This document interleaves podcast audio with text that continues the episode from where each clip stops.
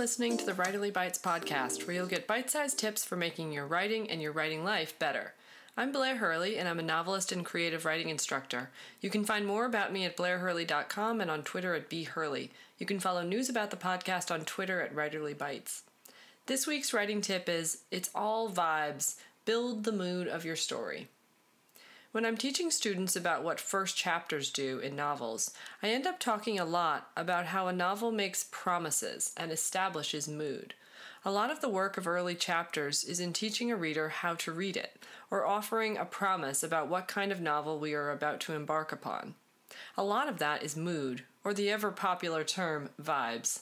We want to cultivate a certain vibe in our story, so we choose certain words and set the story at certain times of day Morning has a very different mood than late at night. It's important work, building a consistent vibe in our stories. We have to be connoisseurs of words, sampling and tasting the very different flavors and emotional casts they create. Telling a good, engaging story depends so much on casting a spell, and when we break the spell with the wrong image, the wrong word choice, the wrong emotion, readers feel it, and they don't like it. I'm struck by the importance of vibes in so much of the popular television people are watching these days. Some of it is interesting, strange, thought provoking storytelling, but there are other shows we call ambient television, designed to be watched with one eye while we're scrolling through our phones. In that case, the primary pleasure of watching such shows is the vibe they create, the mood they cultivate and cast in our living rooms when we're looking to be soothed. The newest show from the Downton Abbey creators are very much about vibes. The Gilded Age, from the few episodes I've watched, appears to be all about creating a certain delightful vibe in your viewing evening. The costumes, the music, the gas lamps, and the beautiful darkly lit living rooms, the floating tulle dresses all seem to create this pleasurable vibe, all while having little to no original storytelling. That's not to knock this TV show over so many other crime procedurals or eerie murder mysteries, all of whom are busily creating vibes rather than memorable characters making difficult choices.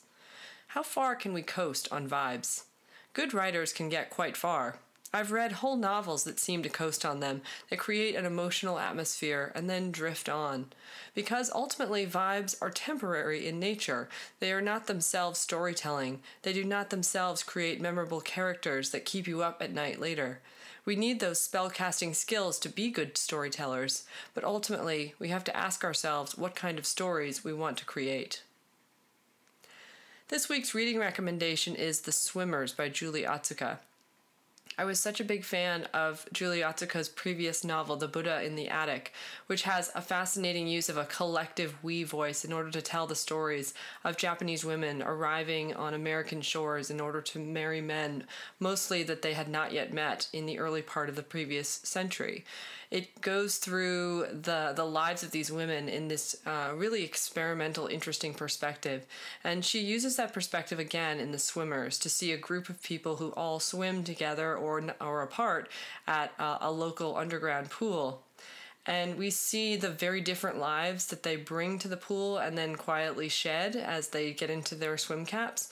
It's a really interesting way of grounding very disparate characters in a central place and an activity that gives them this little slice of, of meditation, really, in otherwise hectic or problematic lives. The central character is suffering from a form of dementia and she's gradually losing her ability to function in the outside world but she can still swim beautifully. And it's something that's very hopeful, redemptive, perhaps, even though we know the eventual tragic end of this story's trajectory. So there's a lot that's very moving in this book, and it's beautifully written. A great study for writers just looking for a book that cultivates its atmosphere very poignantly. Thanks for listening. The Writerly Bites podcast will be back with micro tips to make your writing better.